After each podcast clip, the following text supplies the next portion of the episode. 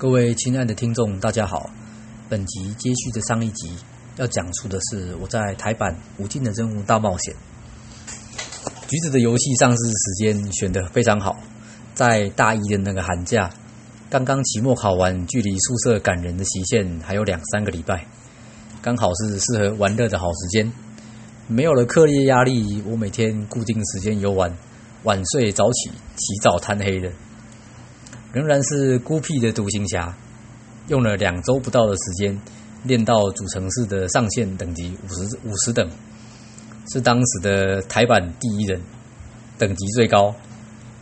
然后呢，在五十等经验值满的时候呢，我还是听到了“叮”的一声，不小心又升级了，才发现橘子这个主城市并不是原版的，只是等级没有锁住的库纳克版本。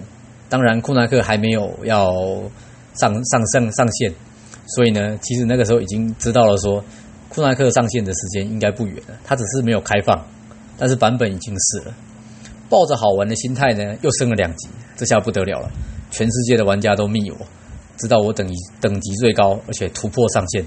因为当年的这个 EQ 呢，它过五十等，你角色的称号会变。五十级以内叫做 Magician，就是魔法师；五十一等以上叫元素师。再上去我忘记了。所以呢，这样突破上限的，紧接而来就是游戏公司把我的账号锁了两周。刚好他们两周之后要开要开库纳克，所以也不是很久。反正呢，让我回家过年毫无悬念。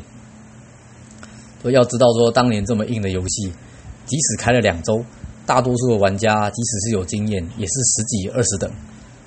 以国外伺服器的速度，我在美版可是玩玩了整整的半年才玩到六十等。我在年假里面呢，把我的练功的心得打了长长的一大篇，无私的分享我在游戏里面所所知道的所有的小技巧跟练功点，专门为了邪恶阵营的魔法师而写的。里面的大意呢，就是反其道而行，一般的玩家狩猎怪物。而我们邪恶阵营的玩家狩猎所有城市的守卫，包括自己家乡的。反正商人阵营众多，即使掉了某些阵营阵营的声望，我们还是找得到地方买卖东西。这篇文章呢，不止我个人很满意，也成了后来玩魔法师玩家的参考的经典。一直到十多年以后，我在怀旧服国外国外的服务器遇到老玩家。都还说跟我说是看我的攻略长大的，让我是满满的虚荣啊！也因为这篇攻略变成有一点点知名度的玩家，而且加入了那个时候最大的台版的工会，就是 POF。当年的我个性很中二，不过还是很低调，基本上呢没有跟其他玩家有过深过度的深入交流，就连工会干部的生日，他们举办网聚，我也没有去。但是在工会里面呢，我负责的工作就是计算工会的贡献点数。简单来说，就是出团的越越勤快，打的王越多，花的时间越多，点数就越高。那可以用这个点数来换抠装备的权利。那以及还有会长、副会长不在的时候带团的工作。那时候对游戏很热衷、很疯狂，一点都不会觉得累。而且，而且我觉得。大部分的玩家虽然年龄都比当时的我大，但是他们也都很听我的指挥，然后很照顾，很照顾我。所以呢，毫毫无悬念的是，在第一个资料片的时候，我们保持着全伺服器的领先，在总数一两万的玩家里面，组织力跟观念都是当时最好的。这也让我完成了英文版以来的夙愿。虽然说我不是这个伺服器里面。第一个完成史诗任务的玩家，但是我仍然很自豪。即使在圈外的人眼中，那那只是个游戏，没什么。但是在游戏里面的我们，成就感跟快乐可以说是无穷大的。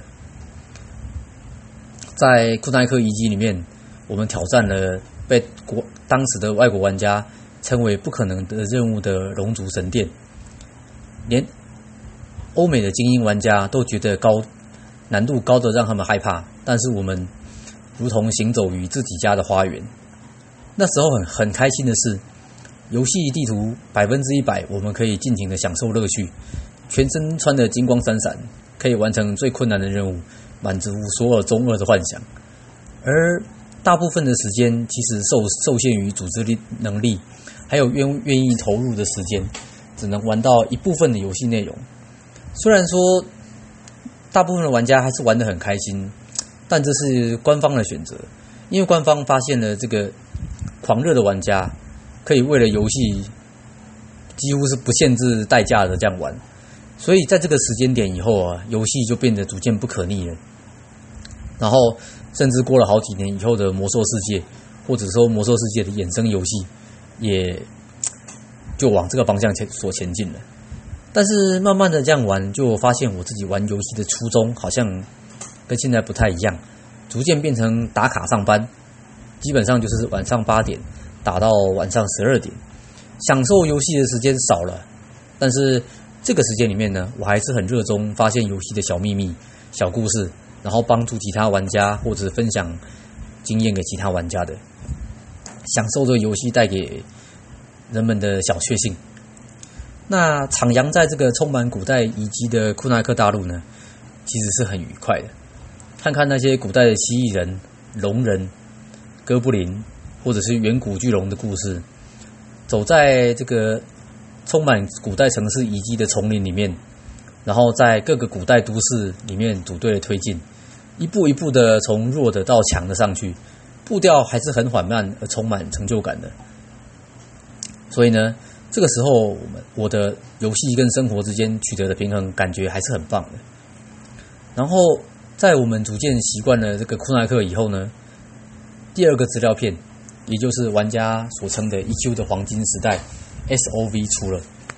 它的全名是维洛斯的伤痕，英文叫做 Scar of Velos。这个资料片很特别的是，它描述了一个冰冻的大陆上面有巨人、矮人的王国，还有龙族的领地。其中呢，巨人跟矮人是互相敌对的，那龙族跟另外两边都是敌对的。所以玩家为了要取得该阵营的该阵营的任务和奖赏，就会选择一个阵营加入。而对立对立的城市跟城市里面的将军或长官，甚至国王，就变成狩猎的目标。这个游戏有个特点是声望系统，这个声望系统呢，被后来的魔兽世界完美的复制，并且发扬光大。但是在 EQ 里面的声望种类没有那么的多，那单纯的只是说，到了某个任务点，到了某个某个声望点，可以去交任务还任务。那低到某个点会被追杀而已。那像我们这样子的闲人工会，当然是三方冲杀，想杀就杀，然后想做任务的，再自己想办法调整声望，这个让我们都忙翻了。这样的资料片啊，虽然很花时间，但是真的很好玩。虽然说等级上限没有提升，可是多了好多有趣的道具，那和对物理系的大幅强化。我也在这个时候开了第二支的角色黑暗骑士来玩。现在想想，这两个角色也许就是当时我人格的反射吧。这个大陆的地下城也是各个有故事，其中有个很有趣的地方叫做女妖之湾，它就是会以歌声魅惑水手的美人鱼的巢穴。那这个地图位于交通的必经要道，而且水下通路众多，不熟悉的玩家一踏进去可能就会迷路。那就我所知，在该地图打猎的队伍不是没有，只是很少。但是每个人都几乎都必须要经过那条路，于是这个地图就变成了容易迷路又火车恶名昭彰的地方。